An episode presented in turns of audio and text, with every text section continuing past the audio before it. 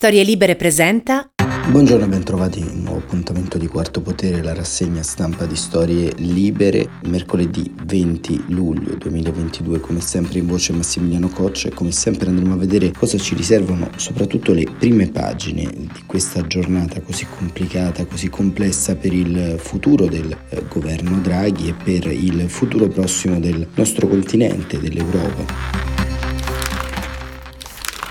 Il voto di oggi di eh, fiducia è ovviamente un voto su cui insisteranno eh, molti eh, fattori e un voto che si svolgerà questa mattina a partire dalle 9.30 e quindi ci concentreremo soprattutto sulle prime pagine per comprendere qual è lo stato dell'arte delle trattative, qual è lo stato dell'arte dell'accordo tra le forze di maggioranza. C'è da dire che nella giornata di ieri, soprattutto nel eh, pomeriggio, la situazione sembra essersi sbloccata in favore del Presidente del Consiglio Draghi e quindi del continuum di questa esperienza di eh, governo. Il Corriere della Sera titola Draghi in aula, tensioni e spiragli e il quotidiano diretto a Lucio Fontana mette l'accento sull'intervento al Senato, il voto di fiducia, le richieste di Salvini e i paletti del Premier per rimanere. Il Presidente del Consiglio è salito anche al colle, scrive poi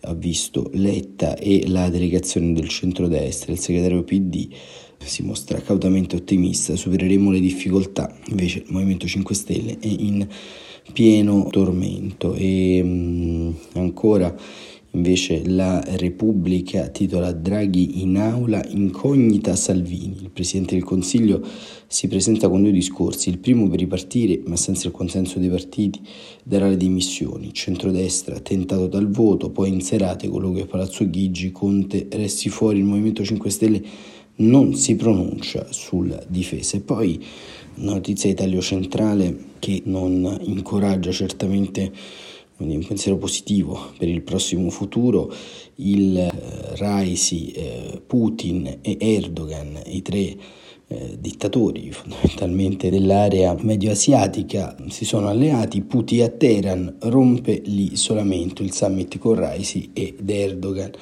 e eh, ancora sul eh, taglio di destra tassi e spread rischio Italia sul tavolo della BCE e andiamo a vedere la stampa diretta da Massimo Giannini, Draghi, fiducia o dimissioni. 5 Stelle, spaccati lì che Fratelli e Forza Italia mai più con loro al governo, letta ottimista, sarà una bella giornata.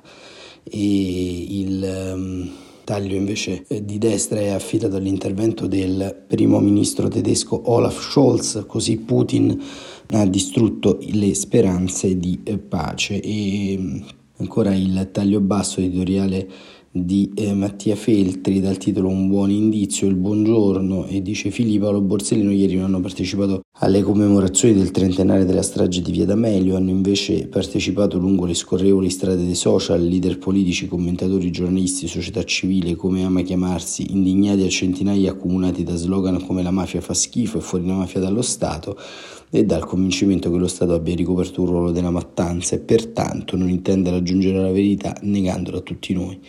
Per puro caso sono in grado di dare un piccolo aiuto a questo mare di orfani della verità. Il falso pentito Vincenzo Scarantino, su cui è stato costruito il più grande depistaggio della storia giudiziaria italiana che allontanò la verità e non sappiamo da chi e perché venne organizzato, fu arrestato dalla polizia e fra procuratori sostituti, giudici delle indagini preliminari, giudici dell'udienza preliminare, giudici del primo grado del processo Borsellino, giudici dell'appello del primo processo Borsellino giudici di Cassazione del primo processo Borsellino, giudici del primo grado del processo Borsellino bis, giudici dell'appello del processo Borsellino bis, giudici di Cassazione del processo Borsellino bis, così a occhio e croce perché un consuntivo è quasi impossibile, almeno 30, forse 40 magistrati sono occupati della materia e nessuno di loro si è accorto del depistaggio.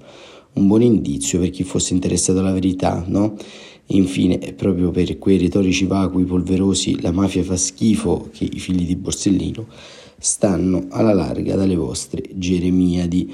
Così Mattia Feltri, abbiamo letto questo commento anche un po' per chiudere, per attualizzare la rassegna stampa storica che abbiamo svolto eh, ieri e Libero eh, titola La paura fa 90, hanno scherzato tutti contro tutti, tutti odiano tutti, ma alla fine i leader lavorano per lasciare Draghi al posto suo. Oggi al Senato il voto decisivo, intanto l'Unione Europea ci impone razionamenti del gas.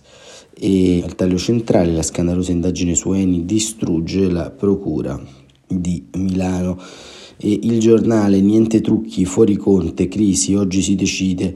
Prestato da Stati Uniti Finanza e italiani, Draghi ha fatto le sue considerazioni per capire se ci sono le condizioni per restare. Il centrodestra chiede la testa del leader 5 Stelle, Giuseppe indeciso a tutto, strappo fiducia e comunque sconfitto. E ancora poi nel taglio centrale, notizie politica estera, Kiev attacca Putin in crisi, chiede aiuto all'Iran, il fatto quotidiano, la voce dei padroni ordina Draghi resti, appello di lobby e poteri forti sul giornale di Confindustria, oggi parla al Senato, il Premier incontra PD, Lega e Forza Italia ma non Conte e nessuno sa cosa accadrà.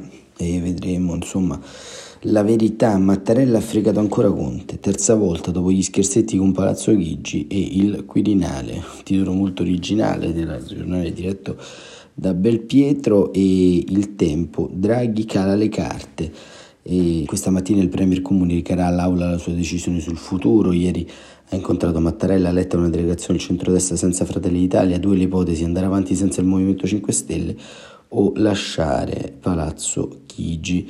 E proprio nella giornata di ieri è arrestata la sindaca di Terracina di Fratelli d'Italia per corruzione. E il messaggero Crisi resta l'incognita, Movimento 5 Stelle. E appunto anche il messaggero apre su corruzione per le spiagge, indaga, sindaca arrestata a Terracina e nel taglio centrale Mosca riapre Nord Stream e crolla il prezzo del gas. Il sole 24 ore BCE è pronta a un rialzo fino a 50 punti e poi nel taglio centrale l'allarme delle agenzie di rating senza Draghi niente riforme. Il resto del Carlino Draghi già tutti prendere o lasciare e nel taglio centrale la foto contrapposta di Giuseppe Conte e Mario Draghi con sottoscritto il giorno del giudizio, stesso titolo che utilizza anche il mattino, Draghi il giorno del giudizio. E poi nel taglio centrale appunto un appello dei sindaci tra Napoli e Caserta, quei rifiuti per l'eternità nella terra dei fuochi. È un titolo locale, insomma, però ci racconta una storia drammatica e nazionale. Il domani le mosse di Mattarella per evitare che Draghi sfiduci la maggioranza e ancora riformista, la crisi più pazza del mondo, si tratta fino all'ultimo.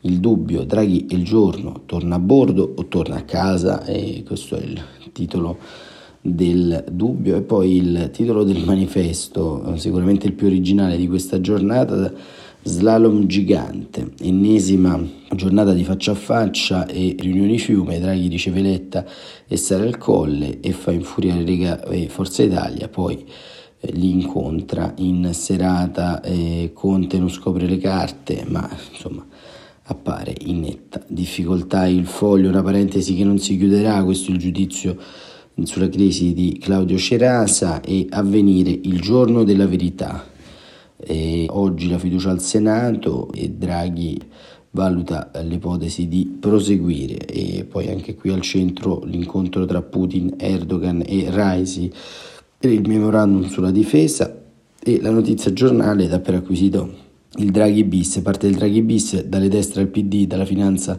alle cancellerie estere, il sistema non molla l'osso. Ecco questa chiave di lettura delle cosiddette interferenze esterne, dei sistemi e via dicendo, insomma ci appare davvero un, eh, diciamo, una nota di non conoscenza di quello che sta avvenendo nel quadro internazionale, è normale che mercati, investitori e personalità estere siano preoccupati rispetto a quanto accade nel nostro paese. Eh, le elezioni sono sempre un bene, ma eh, non quando arrivano in una congiuntura tra leggi di bilancio, PNRR e una guerra che ovviamente destabilizza un po' tutto, ma soprattutto sono un bene quando diciamo, arrivano a scadenza naturale, non sono eterodirette da fattori esterni. Per oggi chiudiamo qui, vi abbiamo voluto dare un assaggio delle prime pagine che troverete appunto in edicola questa mattina, proprio perché i fatti cambieranno repentinamente in questa giornata e quindi eh, staremo a vedere e sicuramente domani commenteremo in maniera più approfondita quanto sta accadendo in queste ore. Grazie davvero per essere stati con noi, Quarto Potere torna domani mattina come sempre alle 7.45.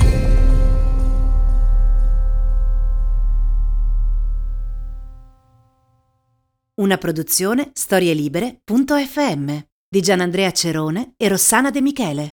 Coordinamento editoriale Guido Guenci.